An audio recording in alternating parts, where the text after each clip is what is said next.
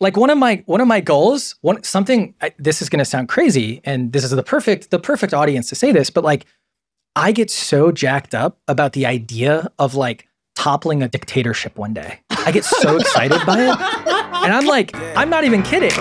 I feel like I can rule the world. I know I could be what I want to. Uh, I put my all in it like no days off. All right, look at what I have on my head. There we go. Oh, look at that. Look at this guy. Wow, you went from dad to cool dad in one episode with that hat. I'm hip.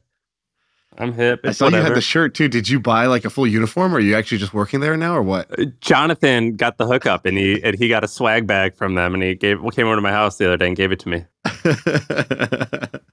and have you gotten any compliments or like do um, anybody under the age of like 25 yes like, recognize yeah. you now or something? Uh, a few, a few, a few young people.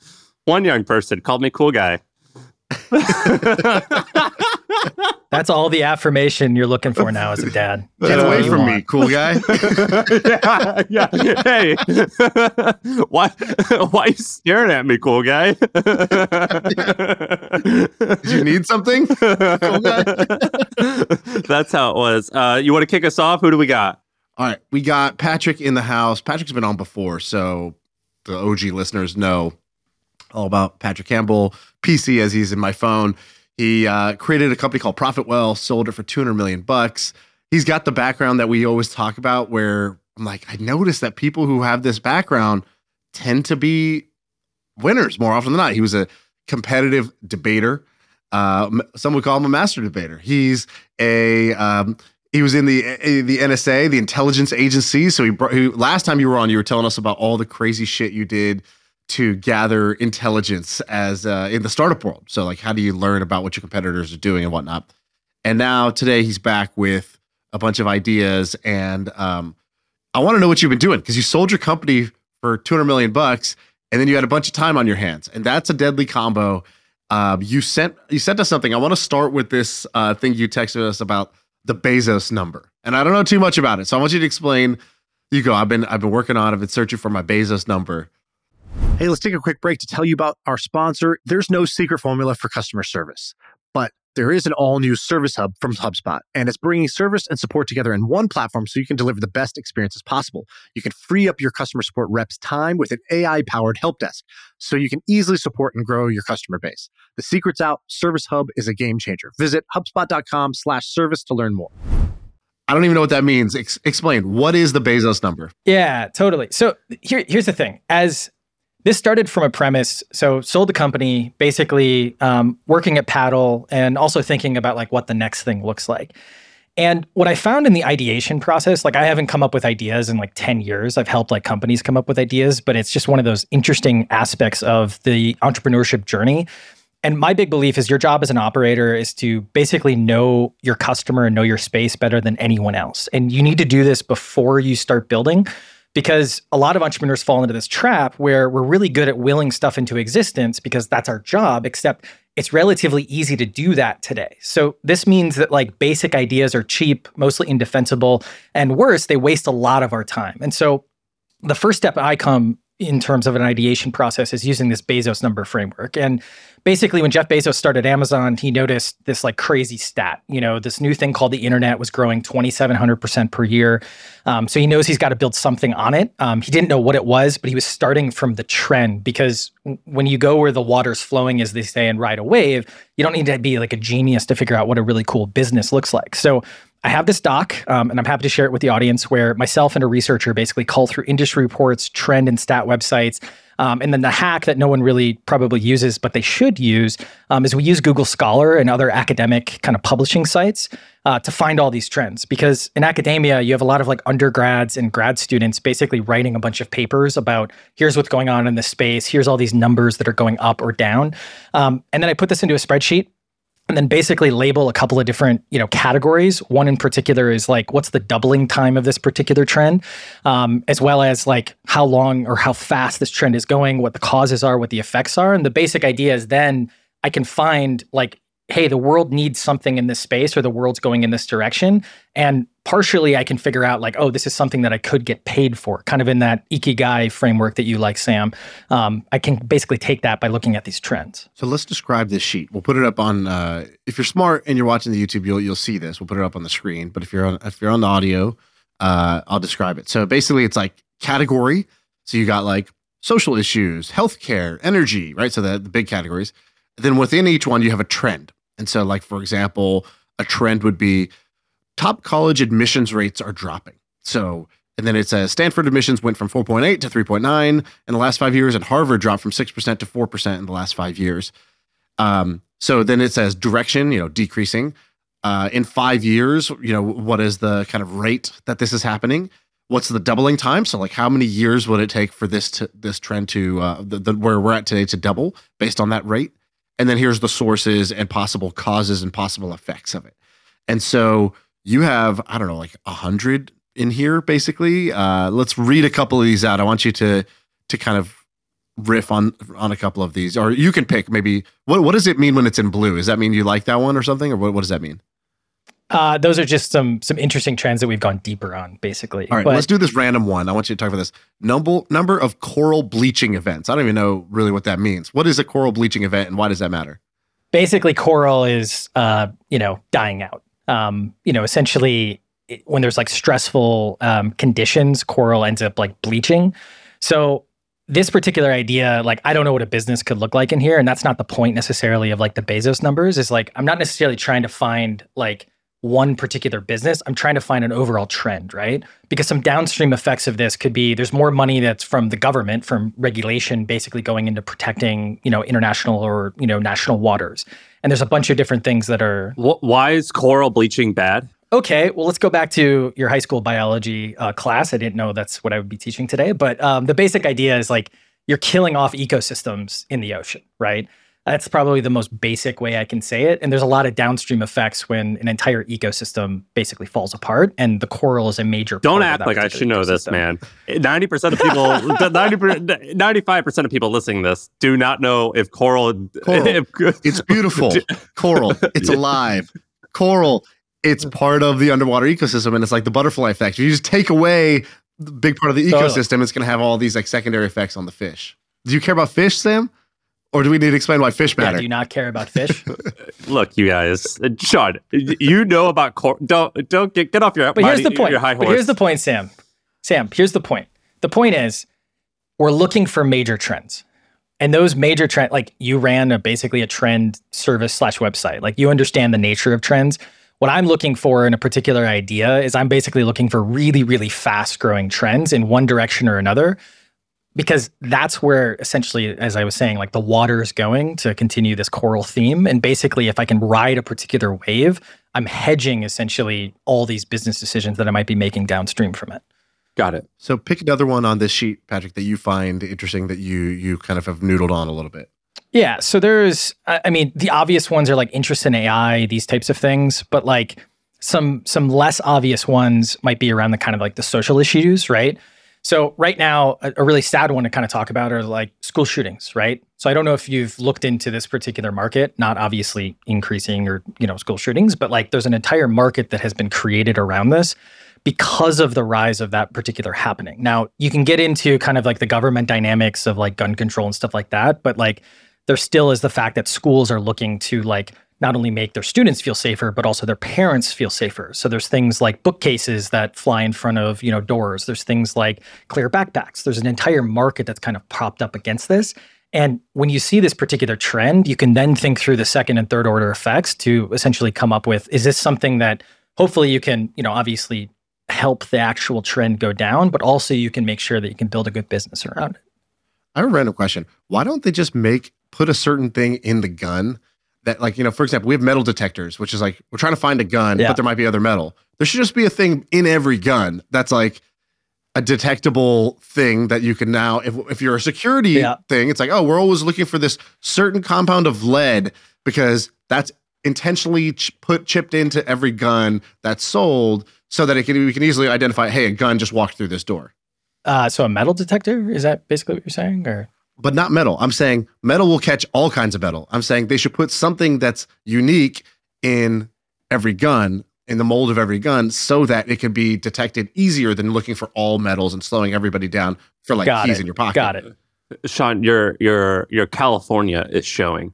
Yeah, um, it's coming out. Yeah, you you. I thought like- you were going to say something that they can remotely turn off all the guns no, no, in no. I'm case something saying, happens. flag and- the gun. Hey, Yeah, it might yeah, even yeah. be a status symbol, like it beeps. It's like hell yeah, I'm packing. Right? Who knows? I'm not. I'm not judging.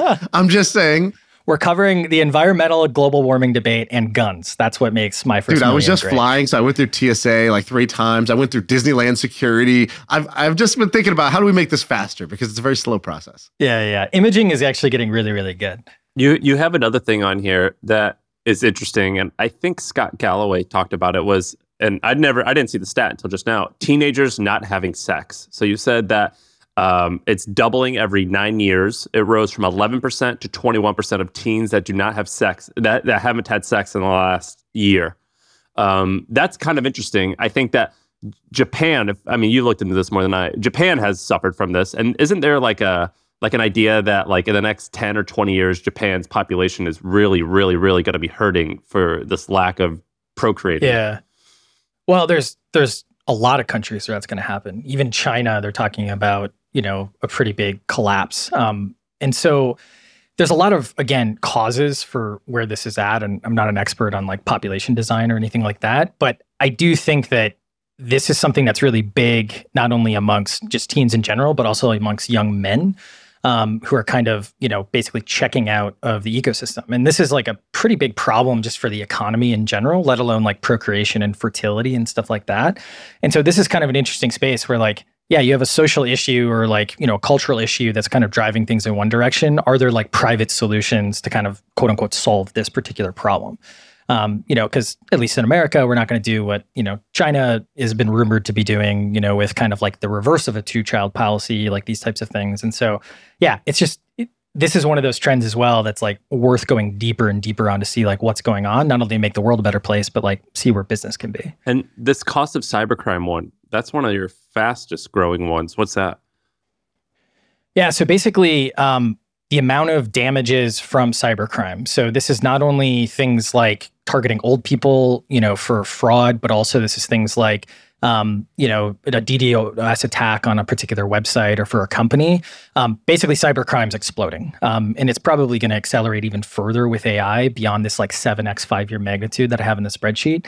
Um, and so, yeah, that's that's something that's really interesting because you don't really have good solutions for it. Um, you have everything from like Aura and some of these like kind of VPN slash identity protection products.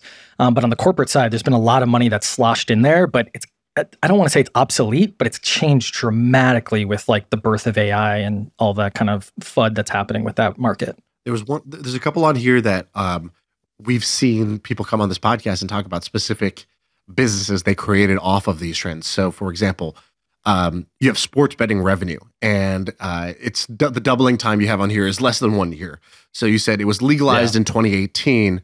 It's already 4.3 billion in the U.S. right now. So, and that's a five year five year span to get to about five billion in revenue on on U.S. legal sports betting, and it's still only legal in what Patrick? I don't know if you know the, the details, but it's only legal in a couple of states, right? It's not like Yeah, it's it's it's there are more states I believe that have legal marijuana than they do of sports betting. So it's but it's it's getting a little bit easier. The the rumor is, and again, not an expert on this in particular, but the rumor is is that there'll be a lot more states that come Yep. with this before the other states kind of legalize marijuana. And so those are both markets that are really interesting because it, you know, gets into all the vice market kind of dynamics that you see with a lot of those So there different types of guy- companies. we the guy we sold uh, the Milk Road to is two guys. One of the guys had this interesting backstory because they bought it with their own money, and uh, not they're not like a company that didn't raise money, and so we were like, where where are you getting the funds to make this sized purchase? And they were like, well, you know, here's our backgrounds. And one of the guys had a fascinating background. So he was a, a affiliate marketer. So he basically would make like content sites for online uh, poker. And online poker was legal for a Mm. while. Then Black Friday came. Online poker is no longer legal in the United States. So it's like business died overnight. And so what every he was in a really competitive space of online poker affiliates because it was like a, a just absolute cash cow to be a poker affiliate because somebody's going to immediately go deposit money and you would get your your fee for that. And so when they killed it in the United States, out of the 100 competitors, 99 said, well, I guess we'll optimize for international traffic now. That's the only answer.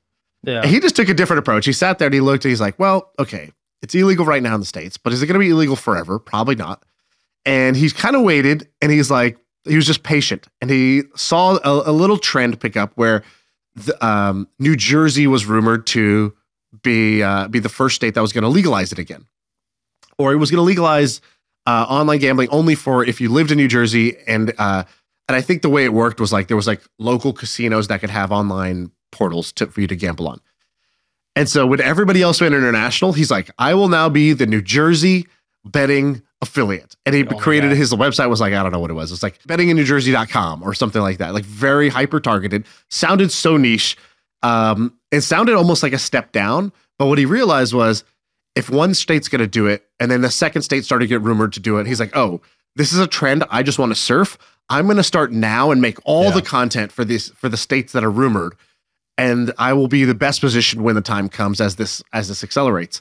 And so he did the New Jersey one. He sells it for I think it's publicly out there. It's like 42 or 46 million dollars to a bigger betting company.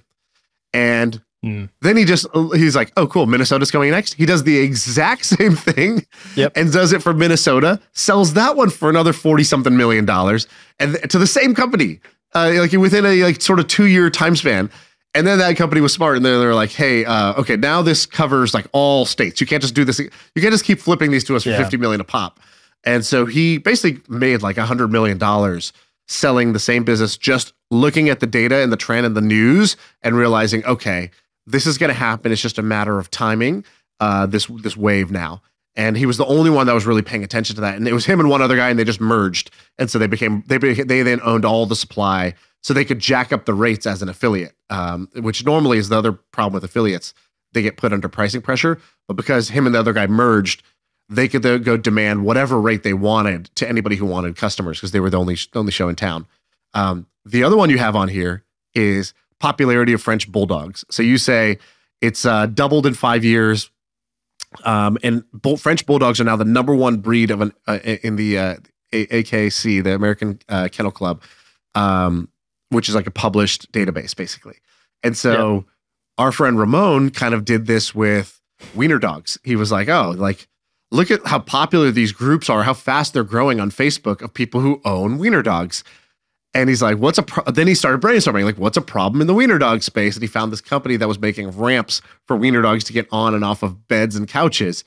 And because he saw the popularity of these groups and how avid the owners were, how fast those groups were growing, how big they were, he knew there's a market for wiener dog ramps, which like if you walk into Harvard Business School and you're like, here's my big idea, they'd be like, you're nuts. Uh, you know, you get laughed out of the room. But that business was doing, you know, whatever, 20 million a year because he was able to like ide- correctly identify the right trend. Yeah. He scaled it, I think, from like three hundred thousand a year to like seventeen million a year in like twenty months or something like that. Yeah, it was insane. But this is why, like, again, ideation is it treated a little bit more like a science than just this random, like, listening to podcasts, YouTube videos, and like having a notebook. Because there's a lot of these ideas that, like, I couldn't tell you what a good business idea is in them, but if I start to think about it further and further, that's where like really good ideas come from, right? So the French bulldogs, right? Like I don't know what the pain points of French bulldogs are, but similar to Ramon's story, there's like something very interesting there, either directly or like sitting around that particular idea that could be really, really interesting. So basically, we've all seen with AI, people can now, it's like generative AI. You can create an image or create a video from just a prompt, or from, you could deep fake a video really easily. And so, uh, you know, crypto gets a lot of shit for having like, oh, there's no like use case for this, even though like, you know, money is the main use case, but they're like the blockchain. What are the other use cases for blockchain? And there's a really interesting company that's doing something in the space where they were like, hey, um, crypto has this really cool thing where you have a private key. You have your own address that only you you own and control. And what what they normally do is they say, "Hey, sign it to do a transaction." So if you want to send money, you sign it with your private key. That's how you authorize the transaction. So these guys, what they realize is, hey, there is now going to be so much video out there, and there's going to be a big question of: Is this photoshopped? Is this deep faked? Is this real or is this fake? And they were like, people are going to need people, companies, they're going to need a way to authenticate or to sign a piece of content and say, this was real. I made this. This is actually me. Um, versus the viewer having the putting the burden on the viewer and be like, can you tell if this is real or fake? It's like, dude, I don't know. It's too hard. Like misinformation is just going to spread. So now there's going to be like a watermark that basically the creator, the original owner, the, the person in question can use their private key to sign and say, "Yep, that was that was real. That was me. That was my video, or that was my my writing. I actually said that. That's my voice. I'm I did say those words." And it will become true very soon that like if there's a piece of content that's unsigned, it's gonna be like, "Yo, I don't, I, you know." I don't know what this is. This is this ain't organic produce. I don't know what this is. This I don't know where this came from. Um, I don't trust this. And so I think that's going to be one of the the the consequences of let's say you see this rise in generative AI as a trend. You say, oh, that's great. People are going to create all kinds of content. But wait, that means we're not going to know what's real and what's been generated by AI. We need a solution for that. And I think those guys are going to do pretty well. What's what's interesting about this is not just the trends, but the fact that you're doing this and and I think that that's kind of breaks uh, a couple rules, or at least rules that people think exist. And a lot of people don't know that Jeff Bezos story, but basically, I think he, I think the exact, the exact quote was pretty good. It said something like, uh, "I saw the internet was growing at 2,300 percent a year, and I realized nothing outside of of a petri dish grows that fast. And I just thought, what can I sell? And well, let's just start with books because they're easy to ship and there's a lot of them, and so I can just pack Amazon with almost every book I can find, and I think people will buy that. Um, whereas a lot of people think they have to start a company because they have like some passion about it or some mission, which I actually think your passion can develop once you start working on it and it starts succeeding. Um, a, have you thought about selling your research process? Because that's actually what I did with Trends, and I and I made a, a bunch of mistakes with that. I should have charged more. Maybe I shouldn't even have done it in the first place. but um, a, what's your end goal? With this with like, with like your have you thought about making my mistake? Well that's what i heard. it, it, it could have done better. I should have charged 30000 instead of or i should have charged way differently. That's where i screwed up. Um, but have sure. you have you thought about turning this into a business? The second question what is your outcome with your second business now that you have financial security and uh, like do you have like a legacy plan? Do you have a number that you're working back for back from? What are you doing to to decide which one to actually go down? Yeah, so I think that th- to answer the first question, I, I've been asked because we've talked about research stuff a lot, like either through DMs or on the last pod. Like, I think research companies they have they have a fatal flaw where they give people a dopamine rush of understanding something, but people are pretty bad at then using that information in some particular way. So like the retention ends up not being great unless you turn into like a McKinsey style, like, oh, we trusted them to come in right. and do this research and kind of go from there. So like even the competitive intel stuff, like I I know how to use that because I've been taught how to use it and I've like developed it. People really like the dopamine of like, oh, I can see exactly what's going on, but they don't know how to like get to the next step. So if I were to do it, it would be some sort of, you know, almost do it for you, not only in terms of the research, but then connecting that to some sort of outcome where they can just hook it up and then it targets their ads or something um, to actually get an outcome. So I can take the thought process out of the um, out of the, my customers, you know, particular um, evaluation of the product.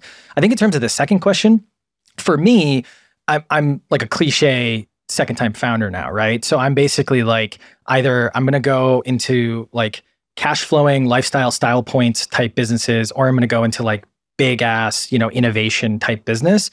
And I think the Bezos numbers piece is really, really powerful for the latter one because you know you're looking at some really big trends that probably have some social and cultural like implications but then you're also trying to build like a particularly big business which is what my intention is essentially. And i've done a lot of work over the past year to kind of like come to that realization with like coaches and therapists and all that kind of fun stuff.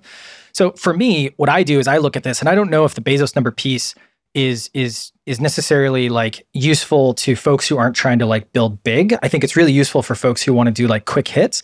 But I think like the next framework that I kind of put in there around like, you know, taking different product ideas and then spinning them in terms of different customer bases or different like differentiators, that's what most people should be doing because innovation, like a 10x better product, is almost impossible in this particular environment now. Like 10, 15 years ago, you could build an innovative 10x better product because you were the one that had the special relationship with the supplier in Yemen for the coffee or something like that. Or you were the one that only could build this particular feature. But now everyone and their mother can spin up a website. Features are no longer really defensible anymore. And unless you have like some sort of patentable or some sort of scientific kind of breakthrough or regulatory kind of protection, um, your best thing you're going to do is like a two or three x better product, and um, that's why I think it's just one of those things that um, you know innovation isn't something that you should be targeting unless you're really really going big. Is essentially what I'm getting at.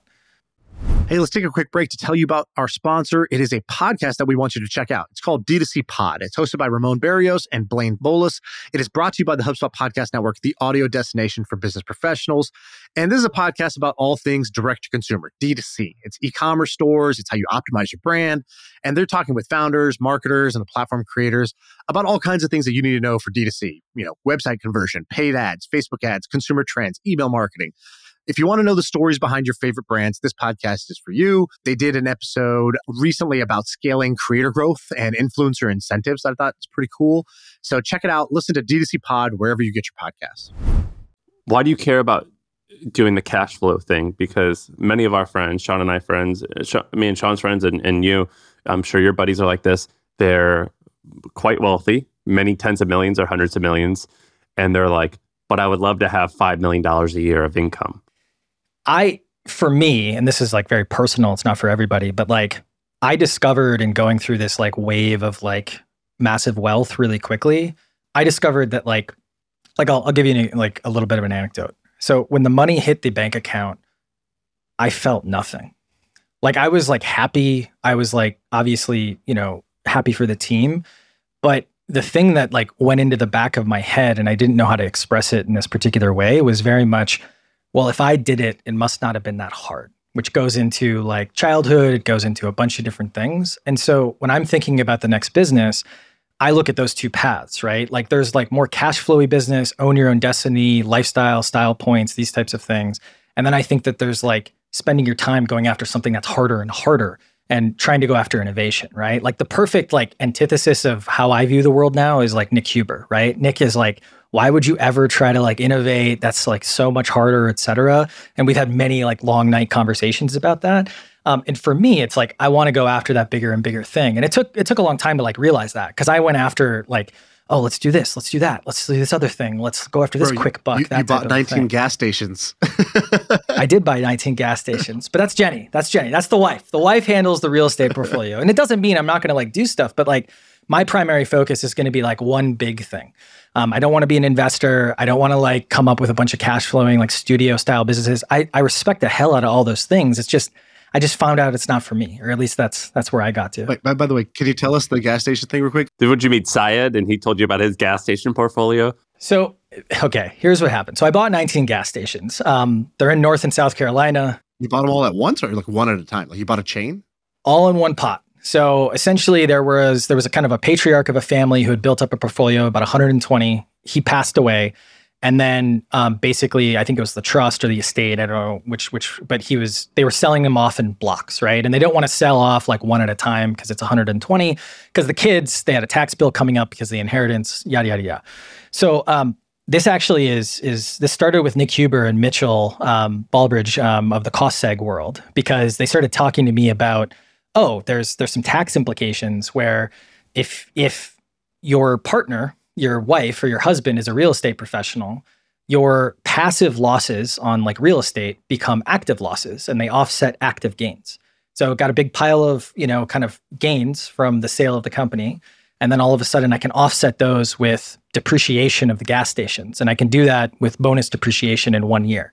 So just to use some round numbers like if i buy $10 million of gas stations i basically can take 8 million of depreciation essentially and that can offset some of those particular gains. And so in october september um, nick starts telling me about this. I start talking to mitchell trying to figure it out. I start talking to tax lawyers. All of a sudden we got intro to someone who saw this deal of these 120 jenny has been in the real estate game for like 10 years and so it was one of those things where we were able to kind of like you know we weren't starting from zero but it was still like a big big purchase Um, and we closed, I think, like December 23rd or something like that. So like right, right at the particular edge of the end of the year to uh, to not only get a good deal, um, because we had, you know, we looked at the real estate deal independent of the tax implications, but the tax implications kind of put it over the top to be really, really good. And has there been like, are there, is it just like, wow, this was a great asset, great smooth sailing, or is it like, oh my god, I have 19 pain in the asses now, or what, what's the what's the situation like?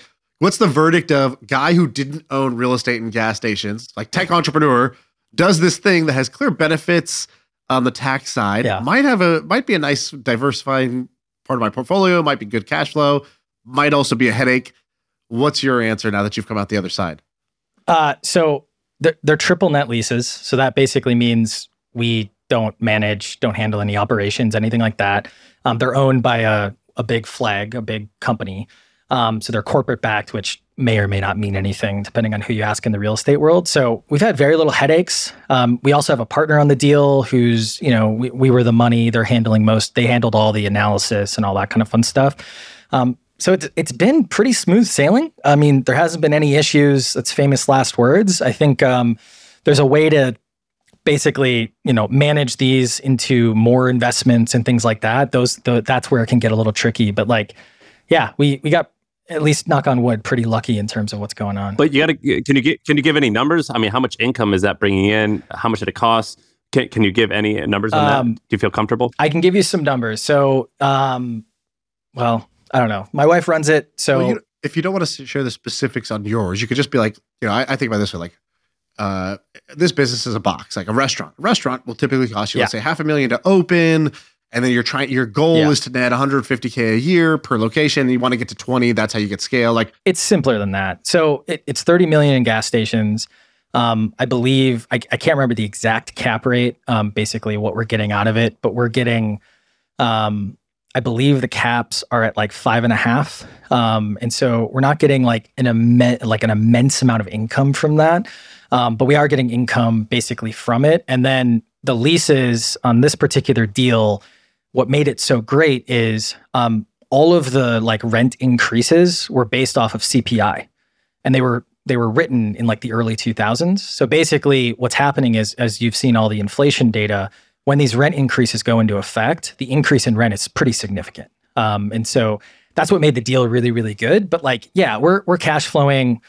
I don't know. It's it's it's definitely over a million a year on these. Um, I don't know the exact numbers, um, which I feel good about because it's one of those things where I trust my wife to figure it out. and you also said that there was like, you you sell the company and you're like, uh, you go through this wandering phase for like a year. Uh, you said there's five phases. What are the five phases of? I just sold my company for a bunch of money. Yeah, this is like the the champagne problem cycle, I think, and it's it it's just this crazy roller coaster. And I don't know if Sam, Shaan, if you guys went through this, but for me, like I was pretty even keeled emotionally before the actual sale. What I mean by that is like something bad would happen to the business. I'd be like, oh, that sucks. Okay, let's figure it out. Something good, I'd be like, oh, great, but we have all these other problems. Um, when the sale goes through, especially if it's like announced, like everyone kind of starts treating you like a god for like a hot second, and then that leads you to go like, wait, am I a god? Right? You have this little bit of this oh like almost this like imposter, like I don't know what reverse imposter syndrome is. And like I never got like I have good friends around me who are like, yeah, you st- your your shit still stinks, but like it was one of those funny things where you're just like, oh my god, I can do anything. And then like you go through the second phase, which is like, oh my god, I fear death.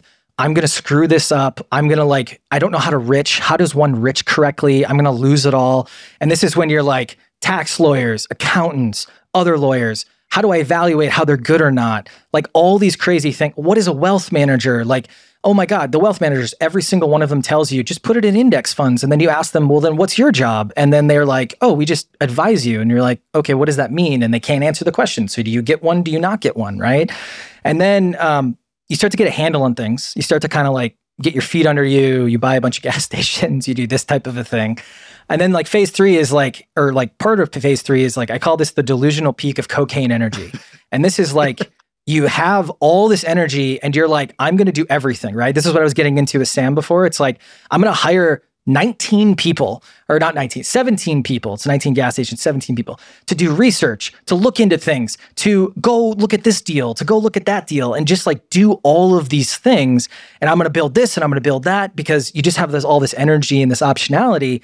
Um, and that leads to just a full blown identity crisis. Um, and so I hired a couple of shrinks um, to basically help because you know it was a major change in my life, and you know just kind of a major thing where like it's kind of like you know figuring out like who you are, what you want, which I kind of talked about a little bit before, and starting to realize like, oh, like I don't have to do these things. I can do these things. What do I want to do? Um, what does that look like? And then, you know, then you kind of even out and you go back to the grind. So that was like my last year of just up, down, down even further, and then kind of back up to figuring out like, hey, this is what I want, um, and kind of going from there. You even did this cool study or this uh, survey where you talked to, didn't you survey a bunch of people who are wealthy and you asked them about happiness and things like that? Yeah, this is how I cope with things, research, as you clearly can see. So I spent 50 grand on like a study, basically running, and this is one of our products at ProfitWell was like basically running research studies. Um, and so I spent 50 grand basically trying to get in front of as many like rich folks as humanly possible. Um, and then doing a bunch of qualitative conversations with like, you know, you know, number of billionaires, a bunch of like centimillionaires, et cetera, and just trying to figure out like, okay, what what makes them happy, what makes them unhappy, so that I can, you know, kind of take some of those lessons for for me personally. What what were the lessons? One of the biggest lessons that I think is most helpful, and I don't know if everyone's going to be able to like hear it, they'll, or they'll hear it, but I don't know if they'll actually like internalize it, is when you look at the stack of like how money can actually bring happiness, um, there are some really, really obvious things like um, people who spend money on stuff, they are happier than people who don't spend money on stuff. But they're not as happy as the people who spend money on like a particular hobby or a particular like narrowing of stuff. So buying a Birkin bag that you guys talked about, I think last episode, like that brings some joy. It actually does. It's not something that's like completely joyless. But if you're really into F1 and you buy your own car that you go race in the track, that brings you more happiness, right? And then one layer above that, in terms of increasing even more happiness, is experiences. So this is something that we've all heard about. Like buying experience actually does bring more happiness. And what was really interesting were the top two. One is really, really obvious. So above experiences was like giving money away in like a targeted way, not just like general, like here you go, this um, organization or this nonprofit, but like actually giving it to a cause that you really cared about. But the top one was kind of fascinating. Like the things that we coded that built or brought the most happiness were what I kind of labeled freedom inducing events or freedom inducing items. So things like a jet. If you can afford a jet and you can fly private, it's not the nature of the jet, it's that it brings you so much freedom. And so we saw this kind of coded in all the responses. And so things like, I know, Sam, you've been a little hesitant to it, things like getting a personal assistant, things like getting someone to take care of stuff at the home, those things actually bring a lot more happiness because unless you really, really like, buying the groceries or doing something like that that brings more freedom and that that actually increases happiness levels even more than all the other things that we talked about. Um, the other big thing that was really interesting is that um, the the happiness scales that you see kind of online in those studies um, for both income and net worth like typically they can't they're bullshit I, I, I they're limited that's what i would say um, like meaning like um, they basically are like, oh, 75,000, your happiness doesn't increase. And then there was another study that found enough people, you know, up to about a half million where happiness increased. Well, I took it all the way to, I think it's like three to four million a year, and the happiness just continues to increase. It's not at the same rate, but like more income and more net worth does bring more happiness. Like I'm not sure where it's going to like level off, but right now in my data on net worth, I have a, a good enough sample that I can actually map it from zero to about 50 million um, in net worth. Um, but the one really interesting thing was, no matter the net worth, um, particularly for the folks who had more than five to 10 million in net worth, um, no matter what it was, if it was higher and some of the billionaires qualitatively, this was also the case, um, you would see that if the net worth went up, they got happier. If the net worth stayed the same, they were a little bit happier. If the net worth went down, even just like a minuscule amount, that the like the the reduction in happiness was considerable. And so it's one of those things where it's like when you get wealthy, it's like all about protect, protect, protect. that's you know for a lot of obvious mathematical reasons but also from a happiness perspective that's where a lot of like the anxiety was coming from from some of the the more wealthier folks um, there's a couple other things oh like this was really fascinating because this was like a little more personable um, of wealthy folks let's just say i think it was like folks over 5 million in net worth um, but it continued the trend even higher um, there were only a couple of like trends that everyone did like almost every single person, not 100%, but like, you know, let's just say 90 ish percent plus. Um, lists was a big thing, like lists or like a to do list of some sort. Um, wealthy folks, almost to a T, had some sort of system where every day they were like, here's what I'm going to do. For some, it was like, I got one big thing each day. For others, it was like some hardcore like to do list app and all this other fun stuff that was organized. But that was a really big thing. Um, everyone's still in the game, meaning still building a business, still trying to build their wealth, worked out or had some sort of fitness regularly. Folks out of the game they started to kind of like fall off on that particular fitness. But like 90% of people, like it wasn't they're all doing CrossFit or all doing anything crazy, but a lot of them were doing um, at least something consistently every single week. Um, so that was really, really fascinating to see as well. There were a couple other things that were like pretty consistent, but um, those were the really, really big ones that stood out that would be most helpful, I think, to folks.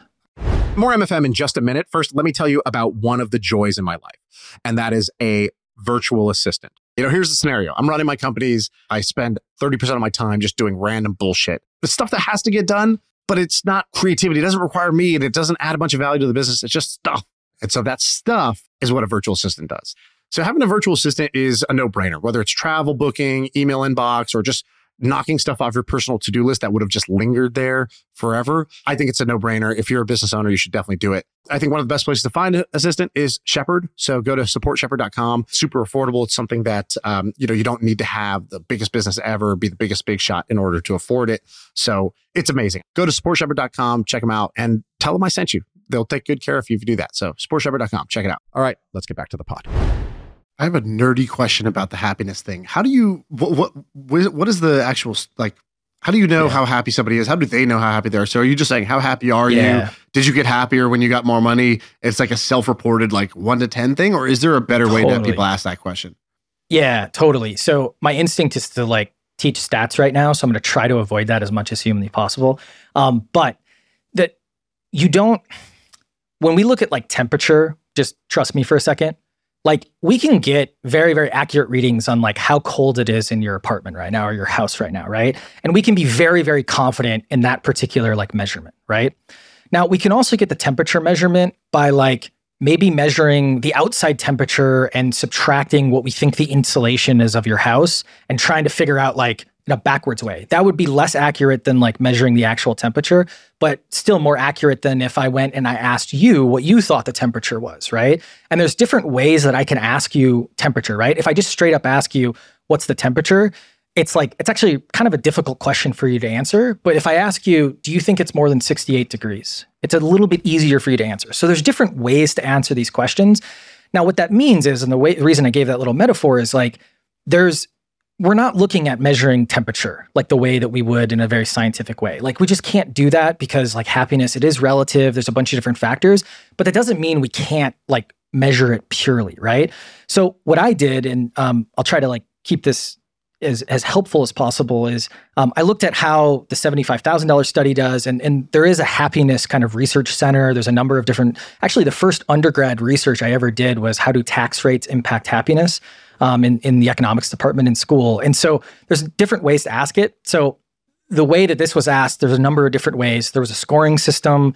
There was a, this happened. How does that affect your happiness? So there's a composite score that we kind of put together based on those different inputs to come up with essentially here's what their happiness level is comparatively, and then you keep that consistent across the board.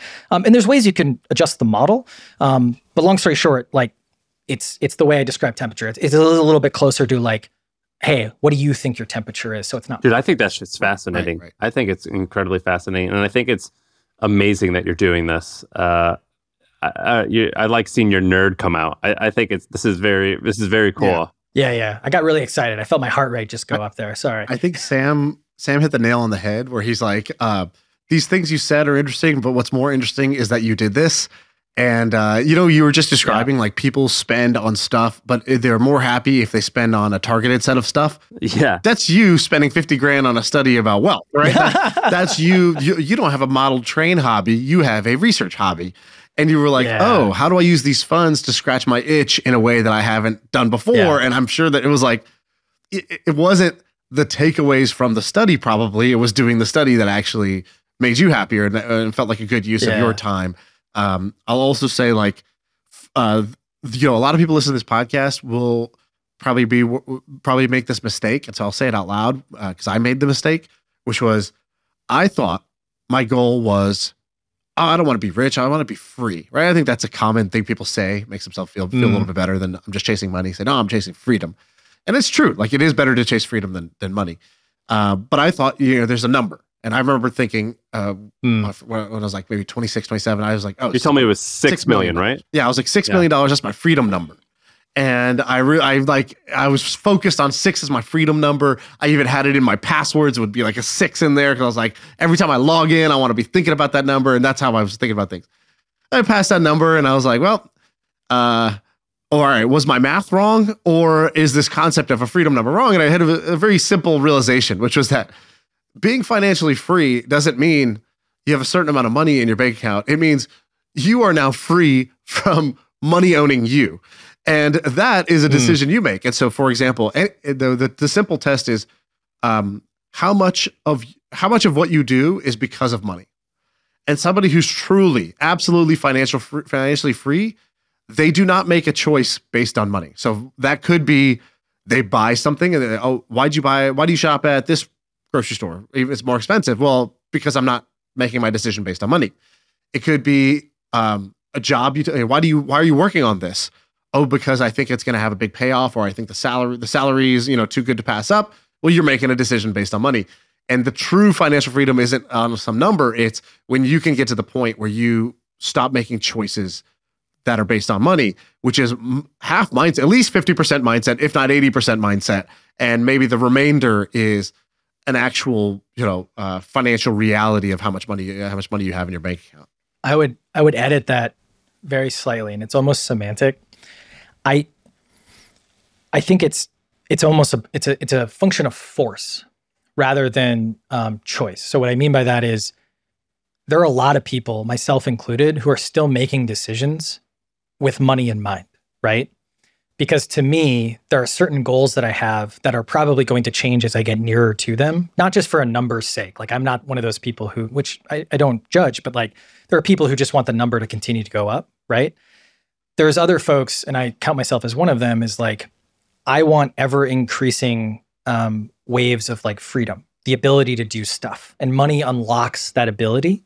So I still make decisions based off of it, but I don't have to, right? Like I can rationalize as to why I don't want to. So I just found that there's still a lot of people who have like there's this billionaire who I was talking to about this and we were we were basically having coffee and you know, he's going through like he's he's still in the game. He sounds just like us. He's still like, "Oh yeah, I'm to go do this. I'm to go do this." Like the stakes are different, the numbers are different and some of the the moves are very different. But I asked him, I was like, so why, like, you don't need to do any of this, right? But it seems like you don't want to do this decision, but it's going to net the most money for you in this particular situation. So, like, why do you want to do this? And his answer was basically what I was just saying, which is like, well, if I get another billion, I can go do this thing. And his thing was like this nonprofit thing that he kind of wanted to do. And so, does he actually believe that? I have no idea, right? I can't read his mind. But like for me, the idea of like, okay, I can buy 19 gas stations.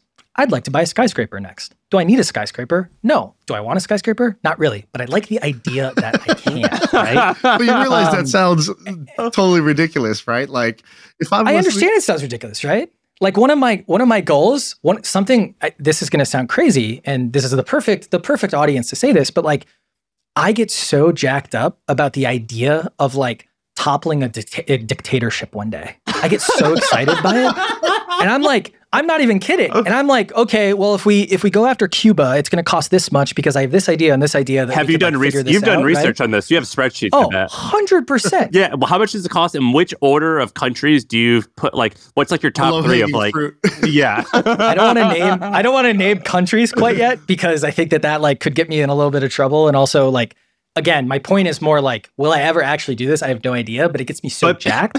But Um, maybe. I think there's But so maybe. I think that there there are certain countries that I think are in really really dire straits that I think are like three four hundred billion you could really really make a dent, and it wouldn't involve like doing anything like crazy illegal or anything like that. It would involve basically. Uh, um, because if you think about, if you really want to nerd out on this, which I don't think you want to, but it's like countries breathe with their GDP, right? The money coming in, the money going out, et cetera. So when you look at that as like an axis that you can attack, um, there's so much you can do. Um, and that doesn't even get into like stuff you can do with social media and with the actual like, you know, people. He's like, we haven't even mentioned particular murder yet. no, no, no, no, no. I won't- You're, yeah, yeah, yeah. you're the second successful entrepreneur I've met who has researched this and has seriously, not, they haven't seriously considered it because they're not there yet, but they're like, you know, I think I could take over Bangladesh. Uh, like, like you I don't want to take it over. I'm not going to install myself as a leader or anything. I just want to like genuinely help, right? Like He wants to better the place. like look at Cuba. Like Cuba, you know, it's one of those things where it's like it's been in problematic, you know, a problematic state for a long time. Part of that's our fault as the United States. Another part of that's just, you know, the people who um, governed it. But like I think it'd be really cool to like basically free Cuba. people ca- people can't even free the city of San Francisco right now. Like they're trying to yeah. they're trying to get the mayor, you know, to actually like you know enforce uh you know punishment on crimes or you know Yeah. they tried to recall Gavin Newsom. It, I think it is a lot tougher than you think, but it's surprising how many uh you know I guess like the the game from you know sort of wealth to status to power. Uh, you know it, it's it is interesting to see how many people end up in the power game. Um, It's not a like I, I want to be clear. It's not a it's it's not a uh it's actually more of like a social entrepreneurship thing than it is anything. Yeah. No, Like- that's not true, dude. That is not no, true. it is. I dare I okay. I've done the work. I've done the introspection. Yeah, No. it, it- well, like like the debate you're having in your head, uh, like it's basically like if you are Mark Benioff and you create the Benioff Hospital in San Francisco, what ratio is because you want the Mark Benioff Hospital or because you want to cure cancer? And I don't think it's wrong that it's higher on the I want my name on it. It's not wrong. if there was a pie chart, right? There's like the challenge of it, the intellectual stimulation and the challenge. That's definitely one. Uh, there's the impact and the wanting to do good in the world. That's two. There's the bragging rights slash power game of like, yeah, I did that shit. Um, you know, like I helped do that. That's what I did with my uh, my my time, my talents, my my money. I think there's some combination, whatever the combination is. I don't think it's zero on all the other things. but there's a really big difference, right? There's a really big difference, right? So like I am I'm as close to nihilist as like I think one can get without being a full-blown nihilist because I just from from a just the way my brain's wired, if I was like a nihilist, I just would be like, well, I'm I don't know if I'm going to be a net positive, therefore like nothing matters, etc. So to me, it's like you get to design the game, right? You get to design the game that you want. And when I look at like spending money to put your name on something, it does feel kind of like a waste. I don't I don't like at least personally, like I haven't had my name on anything. I don't really get excited about that. But what I do get excited about is like the challenge part. And then yeah, like, oh, I, you know, if I could be the person who did X, like that is really, really interesting, right? Like that is interesting. But it's not like a it's not it's not this like this this uh I, I want to name a journalist who has a very cynical view of our industry, but it's not like this like you know cynical view or it's, it's, it's not this like oh i need to you know have a dick measuring contest or something like that. Like that's that's not how i think about it. And that's why like i think that like doing stuff in san francisco i think some of the worst days in san francisco are still better than some of the other stuff that's happening in the world right? And so that's why like looking globally i think are really really fascinating. I think after this podcast, you're going to be adding a third shrink to the payroll. yeah probably probably just based on this yeah yeah, yeah. you have two other really interesting things that you sent over that I want to I want to hit. So one is you had this remix framework that you kind of talked about earlier, but I want to like double Yeah. down and I- we should put the slide up on YouTube because it's hard to describe. It's too it's too much to describe, but the slide makes it really easy. So you basically were like, look, innovation, you know, maybe you're not like all innovation, nor are you Nick Huber, you know, innovation is a waste of time. You're kind of like your goal is to, you know, I, I don't know, you, you could say this, but you want to take a product and you want to remix it. That's one way to think about how to come up with a novel business uh, Yeah. opportunity is to remix an existing one. And you had these remixes. I thought the good example was you took consumer products and you were like, if you take it and you make it cheaper, that's a way to differentiate um, through better supply chain. You could take it and you could say, I'm going to align it with a celebrity. That's a differentiator. And you got like you have the example here of Feastables with Mr. Beast. You have um, you can alignment with a lifestyle like keto or Christian or hunting, and you have like Yeti coolers here. Um, Yeah. science backed. You have another one that's like you align it with a uh, an identity, like a political party or LGBT, or you, you have here as the example Black Rifle Coffee. So does this on, uh, first talk about this, and then is this only for consumer products, or does this work across the board in your opinion? So here, here's where this comes from. So we had 50,000 different, there were sp- subscription companies, but 50,000 companies using our financial analytics. Um, and we were helping them with pricing, their churn, and, and giving them this, this data. And they were from across the map B2B SaaS, subscription nonprofits, D2C was one of our big segments. And I started to notice that, like, for just under 10,000 of these D2C brands, th- the playbook was almost the same over and over and over again, right? Like it wasn't like there was some innovation in creating mattresses. It was literally like we will be cheaper through better supply chain and we will help the environment and maybe we donate money to people who don't have beds, right? Like it was just over and over and over again. So I wanted to create essentially a unified theory of like creating products, right? And so I, I shared the consumer one because that's probably the easiest one to talk about. But there's just there's only 10 things that these brands differentiate on. And there are a number of the things that you talked about. And my point around innovation is that like don't try to necessarily innovate. Maybe don't even try to like raise money for any of these types of like consumer ideas because all you really need to do is take a particular product and then remix it with some of these differentiators, right? So, for example, like you mentioned Black Rifle Coffee. That's basically aligning with an identity, right? So, Black Rifle, you know, it's guns, it's right wing, it's veterans, it's all these other fun things. Well, identity based products increase willingness to pay by about 20 to 40%. So if I just had regular coffee and then I had regular co- or, or I had regular coffee that was built particularly for this like we'll just say like conservative, but I don't think they necessarily claim that party, all of a sudden that coffee's worth 20 to 40% because you're niching down into that particular group. So I put together these 10 things and also the the data around increased willingness to pay.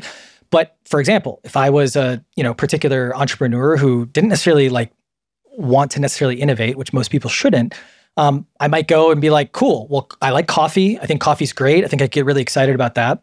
What's a what's another lifestyle, right? So creating woke roast, right? Coffee for the left, basically, um, where all of a sudden you could have coffee, you know, basically for that particular identity, and people flock in. Your retention is typically much much higher when you do this as well.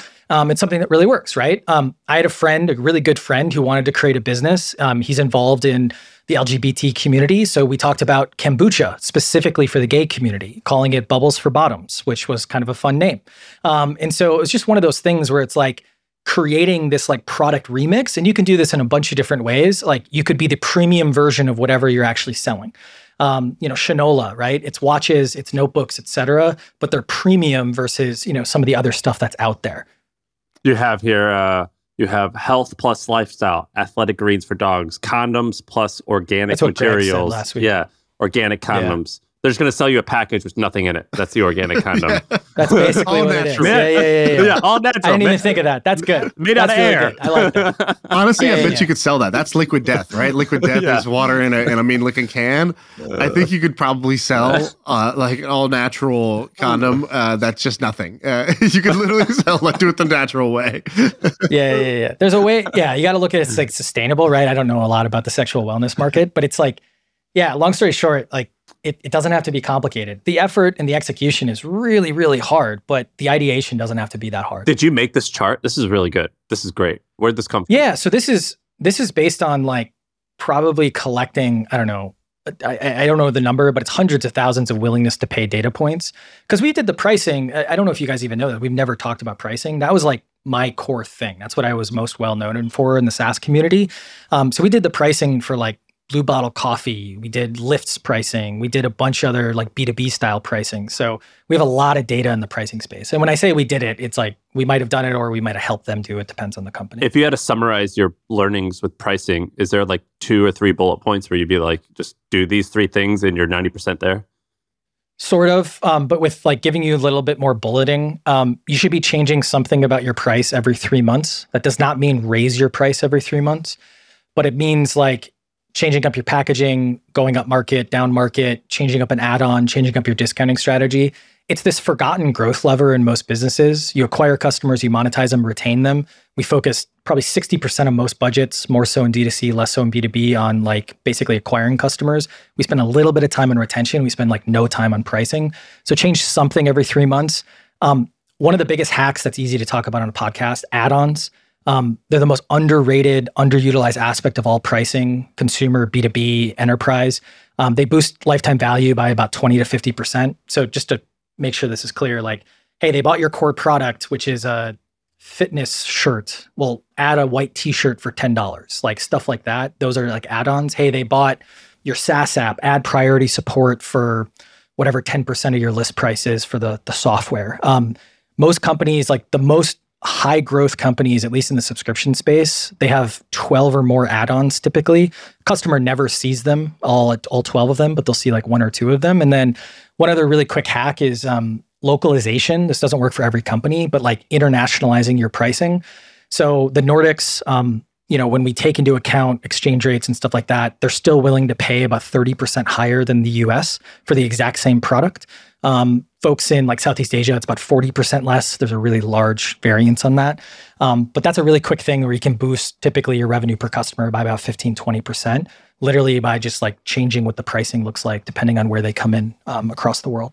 Dude, you're insightful as That's shit. fascinating. Yeah, that was good. Yeah. Uh, you also Yeah. said a really good thing in the, in the sh- in the sheet here that you didn't say, which was how do you measure if your pricing change is like a good change or a bad change, right? How do you know?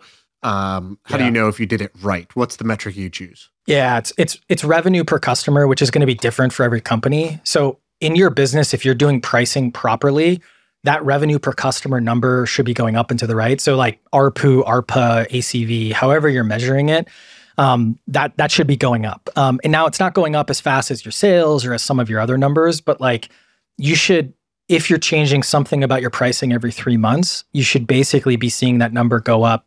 I don't know. It's hard to give like a benchmark because later stage it goes up slower, but it should just be going up every single year, if not every six months. Is that assuming you have free and paid as a mix? Because, like, for example, if I'm an e-com store, I could quadruple my prices.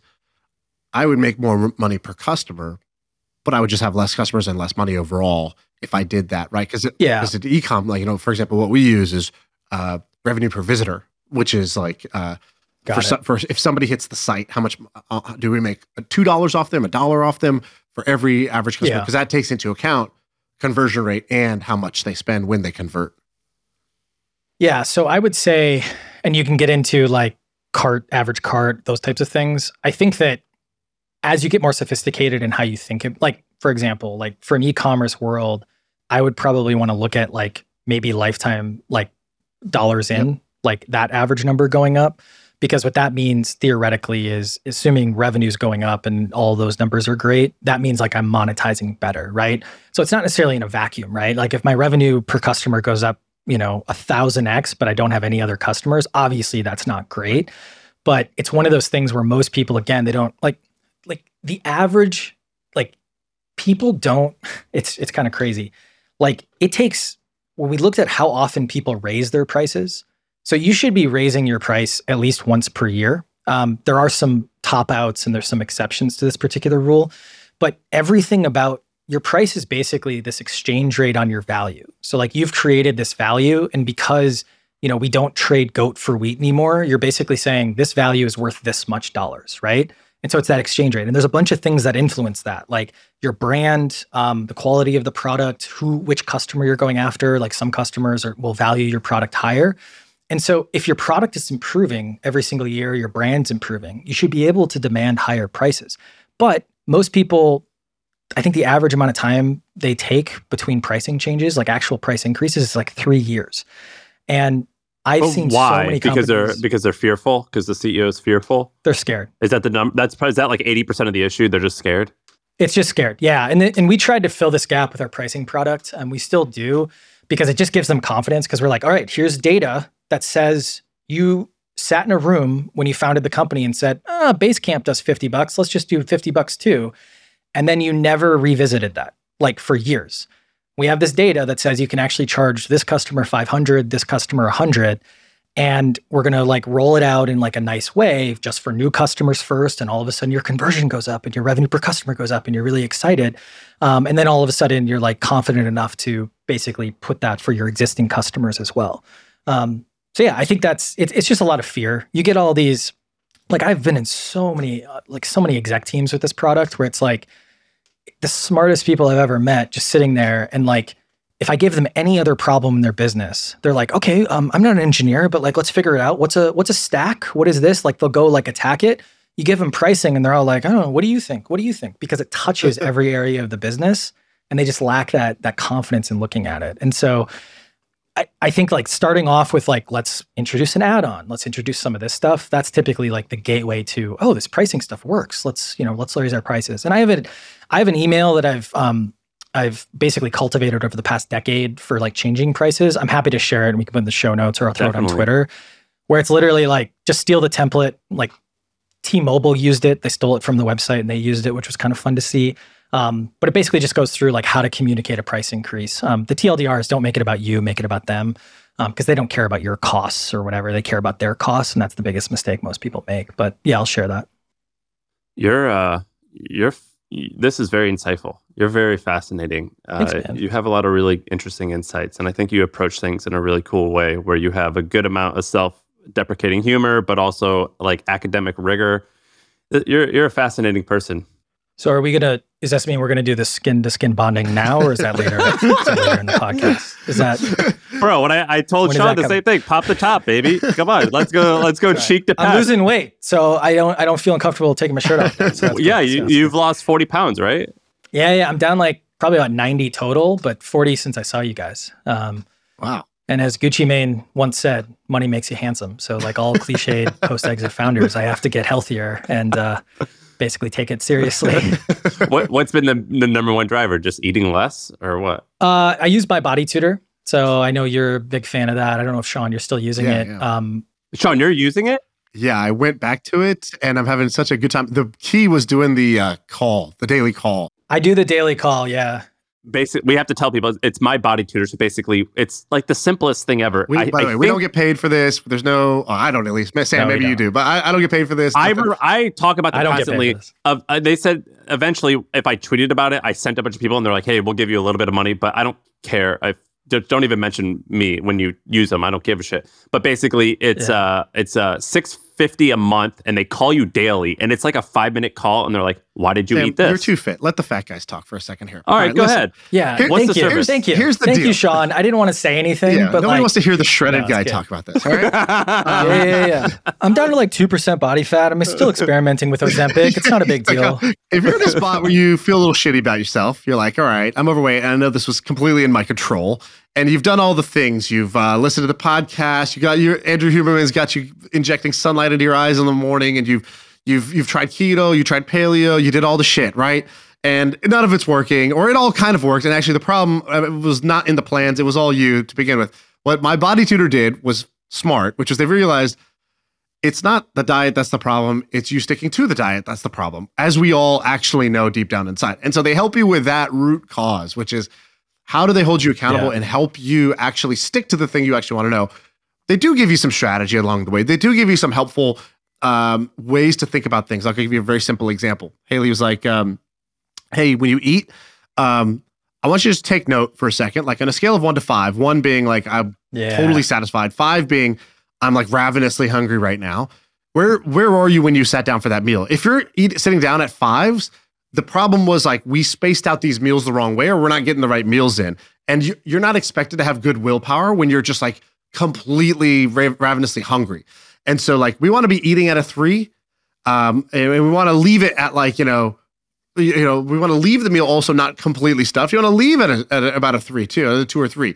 Like you want to Yeah. get in and just get your meal. That way you're just fueling up versus like, you know, going into this like feeding frenzy.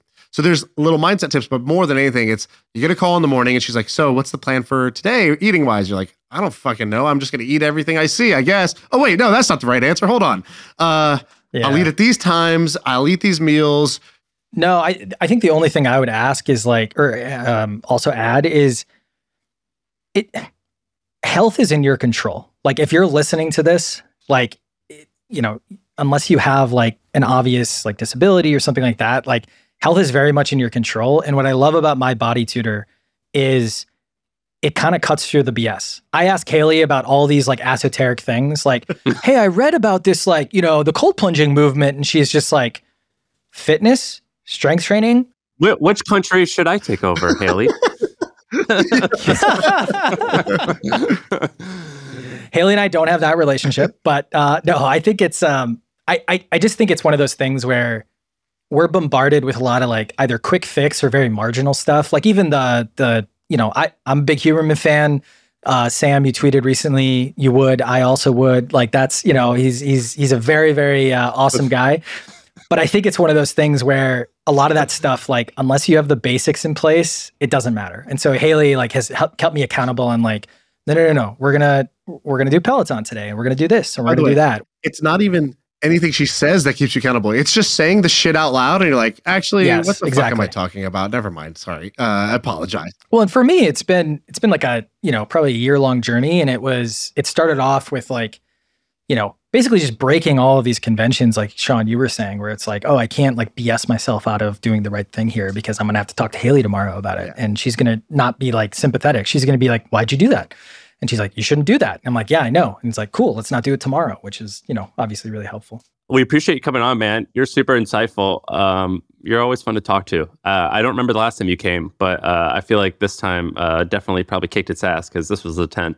Awesome. That's my goal in life. I'm not Jesse. I'm not all these fancy people. I got to bring the noise. That's the goal. All right, go follow him on Twitter. He's at, at Patticus.